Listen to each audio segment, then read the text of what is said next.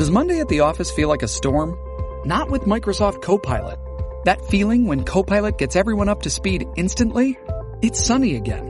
When Copilot simplifies complex data so your teams can act, that sun's shining on a beach.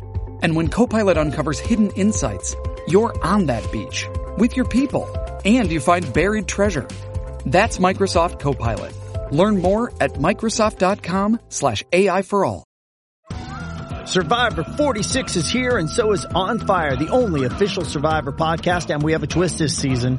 The winner of Survivor 45, Dee Valladares, will be joining us every week. We're going behind the scenes of the biggest moments, the how and the why things happen, and the strategy and analysis you can only get from someone like me, a Survivor winner.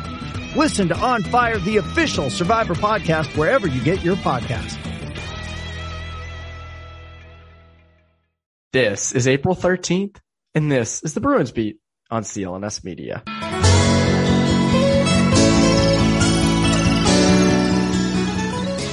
And welcome into the Bruins Beat on CLNS Media. My name is Evan Marinofsky. I hope you're having a great day, a great week. Uh, first, I want to shout out my dad. Happy birthday, dad. Uh, it's his birthday today, April 13th.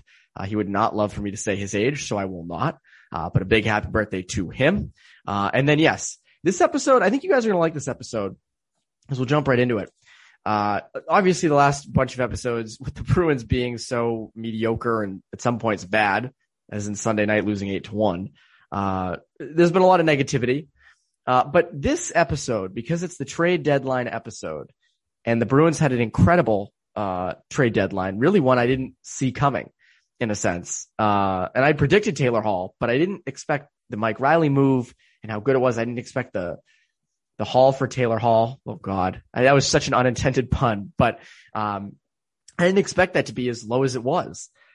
So it was a really good trade deadline. So Conor and I get into, you know, why it was so good, how they did it, um, and where these guys fit in the lineup. Does this make the Bruins better, uh, than the Islanders? Does it make them better than the Capitals and the Penguins? You know, are they cup contenders now? So we get into all that in this episode. So I think you're going to like this episode a lot. Um, but before we get into the episode, BetOnline is the fastest and easiest way to bet on all your sports action. Football might be over, but the NBA uh, and the NHL, as well as the MLB are in full swing. BetOnline even covers awards, TV shows, and reality TV, real-time updated odds and props on almost anything you can imagine.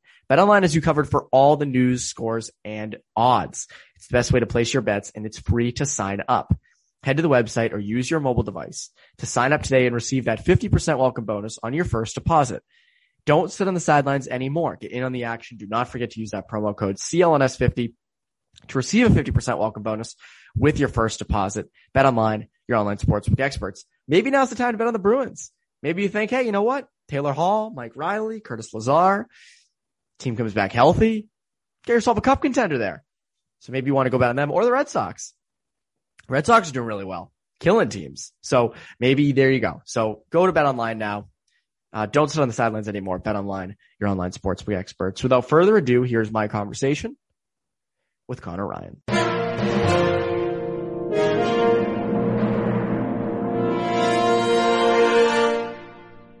And we're here with Conor Ryan. Conor, what is up?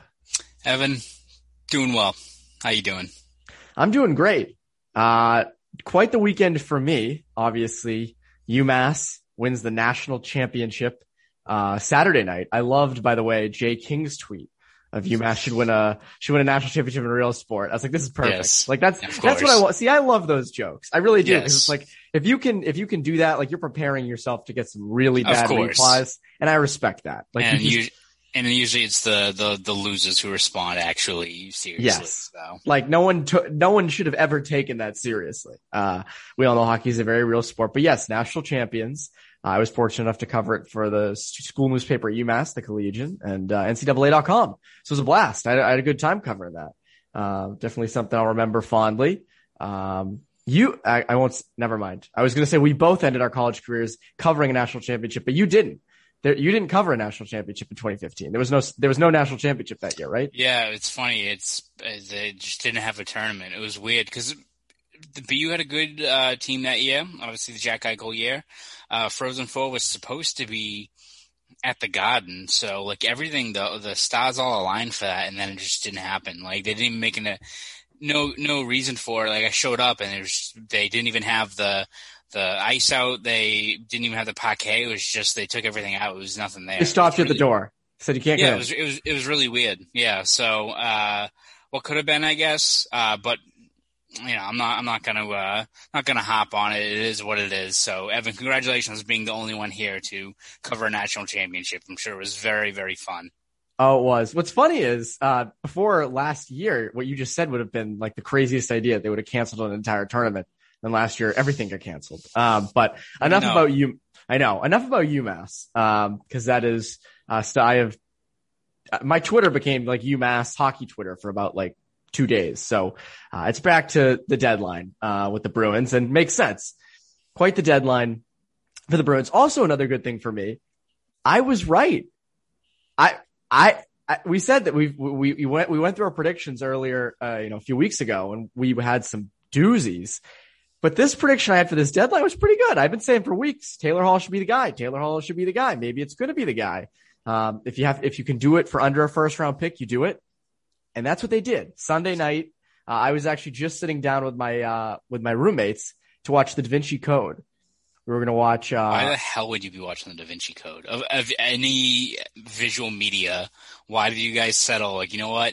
You know, I'm gonna wrap up the weekend. I'm gonna watch the. What what prompted you to watch a Dan Brown novel?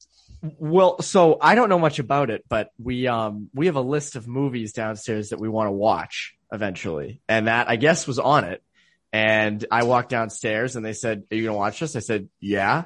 Uh, and then so I sat there, watched like five minutes of it. I got a text from someone, and it was, "Who's Mike Reilly?" and I said, "Damn it! I cannot watch this movie much longer." Um, and so I went to Twitter and immediately saw that the Bruins were getting Mike Reilly. And like most people, I was like, hmm, Mike Reilly, who, who exactly is that? And then I looked up the stats and it was pretty good. And then I came upstairs, filmed a video, saw the Taylor Hall news. I said, I'm not going back down to watch that movie. Um, and you and I filmed that I don't- Taylor Hall video late. I don't think you missed much. So They were saying it was great. So I think I, I might have missed something. Maybe I got the name wrong, but I think it, it was the Da Vinci Code, um, with Tom Hanks. So yes, uh, yeah, okay. So I have the right movie uh, because I'm not really that big of a movie buff, anyways. But I, the people are waiting for our deadline reaction. Um, they they don't want to hear about the Da Vinci Code, or or some people might want to hear about UMass, but I'll save that.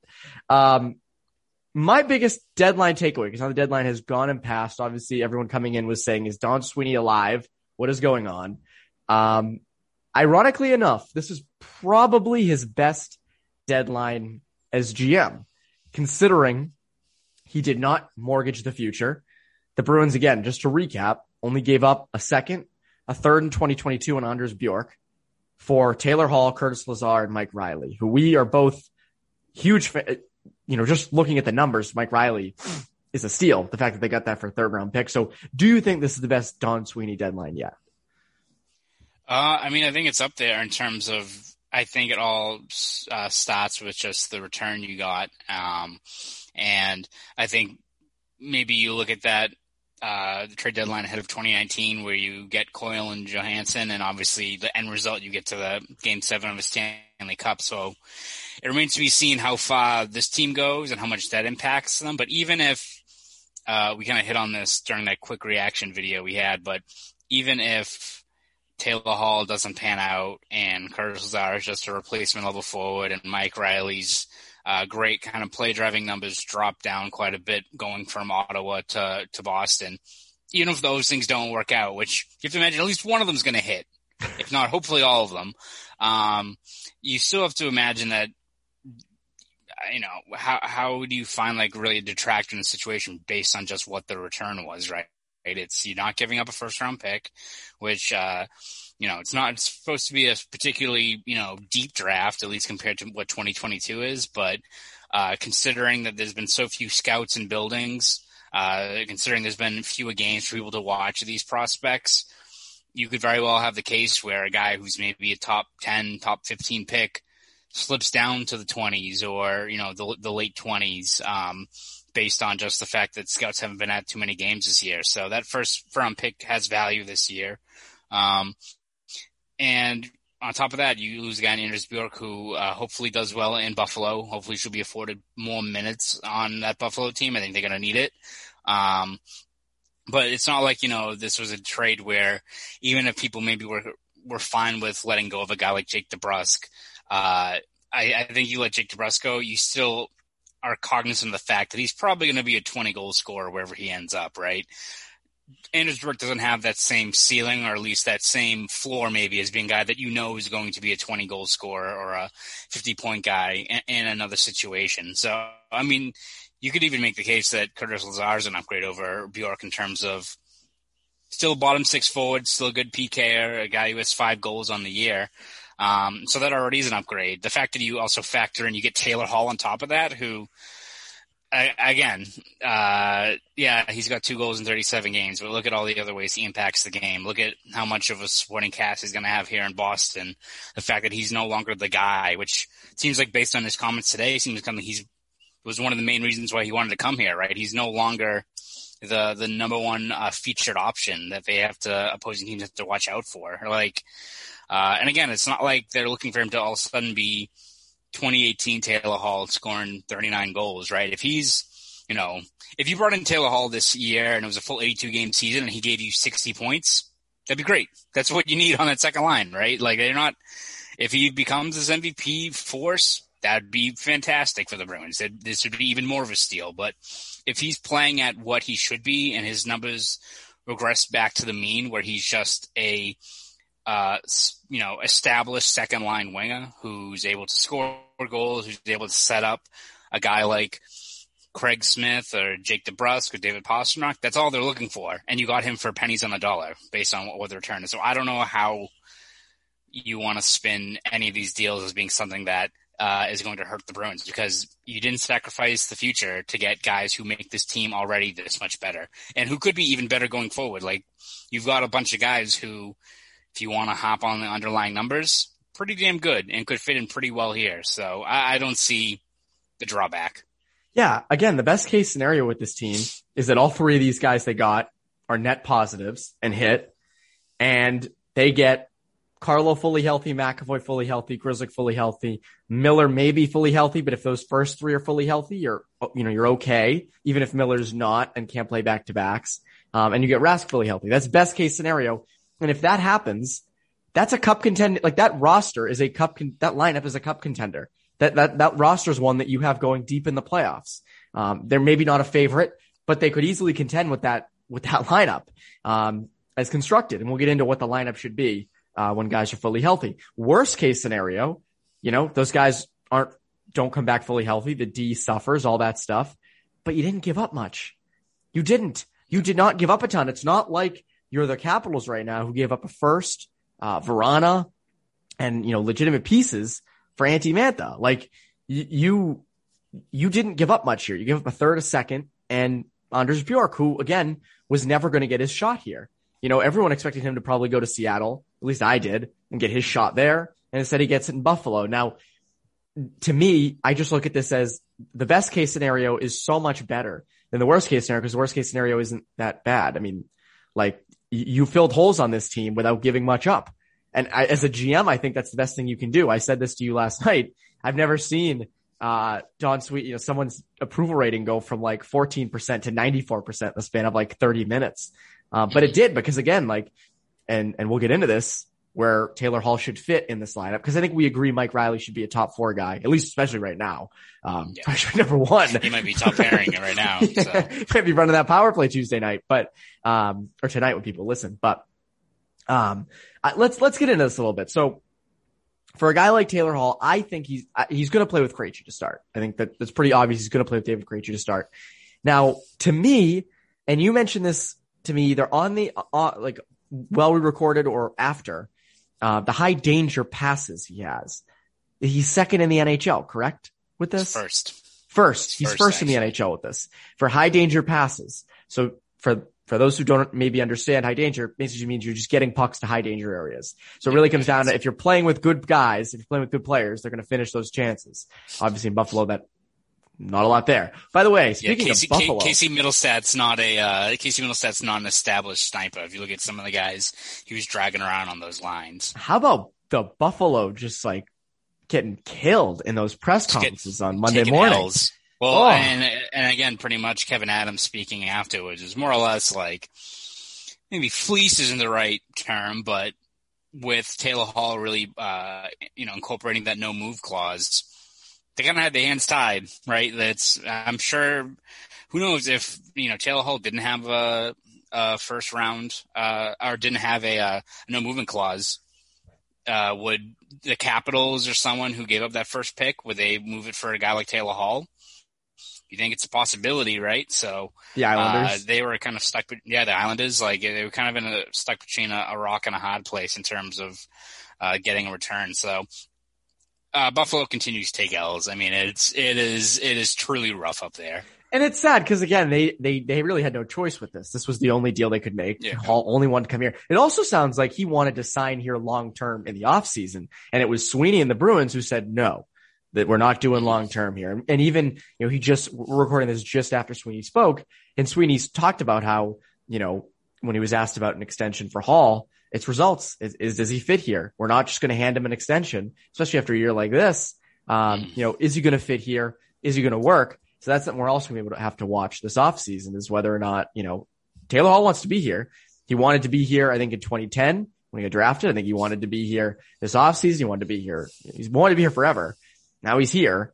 Um, you do wonder if this, this environment helps. And it seems like if there's any environment in the NHL wants to be here, he's with really good players, veteran leadership. He's not the guy. He's playing behind Brad Marchand. Like this is a recipe for success for him. And I think Right. this is going to be where, you know, you, you sort of see what, how he fits. Um, and if this goes well, he might get an extension, you know, so good for him. Now, back on the topic of where he fits in the lineup. The high danger pass is the high danger passes. That's what it's called, right? passes. So yeah, so I mean, again, if you watch some of the highlights, it's a lot of, you know, uh, you know, seam passes into the into the slot over by the uh, in the crease areas where ideally it's where if you had a guy there, uh, you have a lot of tap ins or or easy easy goals pretty much, and he does that very well. A lot of that's off the rush just through transition. So um, it's a probably an area that it's funny. Everyone thinks that I everyone seems to think that Taylor Hall is like this sniper, but he's only hit 30 goals once. And it was that Hart Trophy year where you could probably pretty much say that was an outlier. Like, not to say he's not a great player. I think he's got 20 plus goals in six seasons, but he's more of a, you know, a speedy guy who creates offense kind of on the fly, on the rush, um, and kind of helps out his teammates in that regard. So, So this is why Krejci obviously makes sense because you fill that up, but also Pastrnak on the right side. Like th- to me, again, you're high danger passes. He's setting guys up really fast. That that should be the line right there. Like Hall, Krejci, Pastrnak should be the line. Um, and we saw in the past couple of games this Marchand, Bergeron, uh, Craig Smith line has worked out really well. Like that line has worked. I think they're outscoring opponents eight to two. Yep. Uh, it- it- at least I checked that before the eight to one Yeah, game, but they didn't to play two. together. I don't think in the eight to one game. Um, so eight to two. So to me, I look at that and say, well, there's your top six, at least for to start. Um, I know Joey uh, Joe McDonald tweeted that it would be um, Hall, Bur- uh, Krejci, and Smith.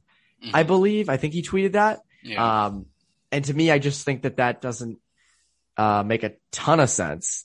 I Mhm. think it just makes more sense to put Pastrnak on the right side. What do you think? Yeah, I mean, I, I think when you look at just the way the the fit is, I think if you're able to balance out the, that top six and have Pastrnak on another line and have that Smith line together, because it seems like that's a, a great fit, as you said, that'd be an ideal situation. Um, that being said, I think what Hall brings his team, especially in terms of just his ability to create those high danger looks, um, is it gives Cassidy uh, a whole bunch of different options to turn to, right? Like if they roll out Marchand, Bergeron, Pastrnak, and Smith, a shot first guy who gets into grade A ice with Hall. It's not like I think anyone's going to be clamoring like, "Oh, what the hell are the Bruins doing?" That's putting a, a sniper like Craig Smith with Taylor Hall. And you could even make the same argument that you know Don Sweeney said that it could be a situation where Jake DeBrusk is over there on the on the right side. Uh, you know, it's not his ideal position, but hey, he's a guy who likes to get a lot of chances off the rush.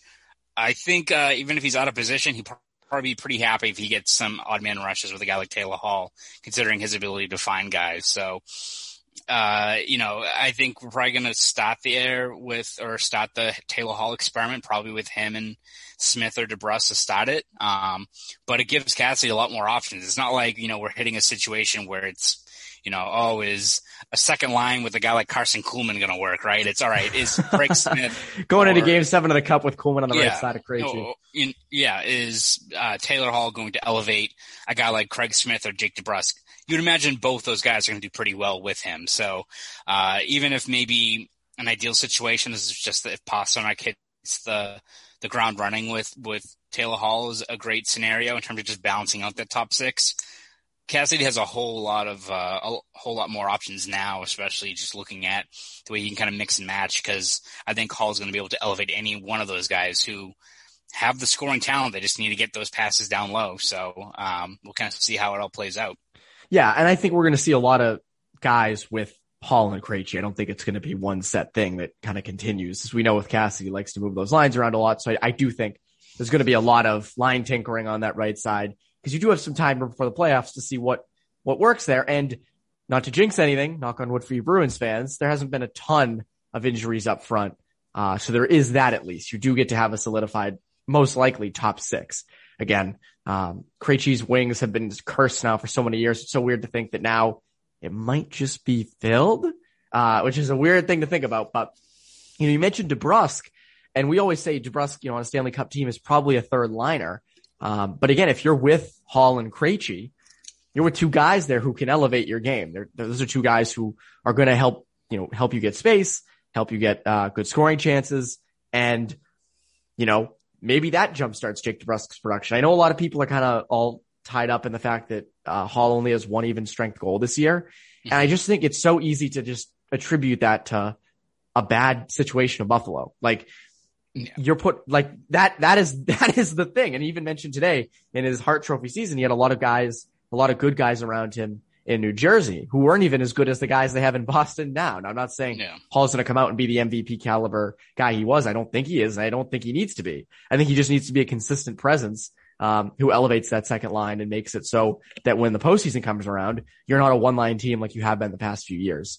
Um, so the Taylor Hall thing, I, I think is an A plus. I don't see why that would even be viewed as bad. Um, the only negatives I've seen on it is like, you know, Evan, he's a bum. He's a bum because he was he part could, of he's a, a coach a, killer. Yeah, because he was part of a shitty Oilers team that promptly drafted Nail Yakupov year after him.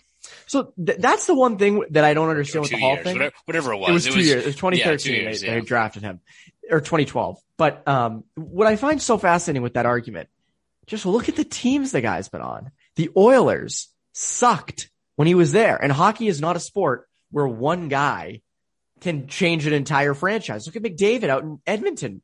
Like they have him, Draisaitl, and they struggle to make the playoffs every year. Um, so, so you have that. Then you go to New Jersey. That and he the, the year he he went off, he he basically carried them to the playoffs. Uh, and then he goes to Arizona, which is a horrendous situation. And then he goes to Buffalo. Like, do do you expect that he's going to go there and they're going to become these winning teams? No. So that's why, like, I was listening to Felger and Maz just bash uh, Taylor Hall and how he's never won anywhere, and it's like, well, yeah, he's never won anywhere because he's never been anywhere with anybody good around Yeah. him. So this is the first. This is the first time he has real teammates and a real team with real culture and you know UMass culture right there. Boom. Um, can't can't, can't forget to shout that out. Uh, if only you, if only the Bruins had Carvel as coach, then then you know Stanley Cups would be endless. Um, but no, I do think this is the right situation. Uh, and then the other two deals, Mike Reilly, you know, I I, I see no problem with that deal. Um, and Curtis Lazar's a depth piece. So um, that is what the Bruins did at this deadline. Now, for the rest of the division, do, do you think, now here's the million dollar question. Do you think these deals elevate the Bruins past the Penguins, past the Capitals, past the Islanders if they played them in the playoffs? Well, when they play one of them in the playoffs. Yeah, I mean, I think it's all going to come down to health. Uh, this team, if you get Rask back healthy and you don't have to worry about um, uh, that injury, uh, you know, popping back up. Uh, if you get Carlo back and Grzelcyk and McAvoy, then you're in a much better spot. And I, I don't even want to mention, you know, Andre Kotchitz just in terms of we don't really know if he's even going to be back. If he's able to, if he was able to come back, like how much that also just helps your options in terms of, you know, your middle six, but I'm not going to put pressure on a guy who obviously seems like he's really dealing with concussion issues. So, um, but if you get back healthy, I don't see how this team isn't right, right in the mix there. I think the toughest team, the, the team that's going to be the toughest out in the East is the Islanders. I think they're a team that's just built to grind it out in the uh, postseason. Um, but um, you know, we'll, we'll, you look at the Bruins, right? They're definitely in a better spot than they were uh, 12 hours ago, right? 12, 14 hours Losing ago. eight to like, one. yeah, like uh, they're obviously much better now, even at like this modest projection, right? Like even if Taylor Hall is still Sabres Taylor Hall, he's still lead, you know, generating high danger looks.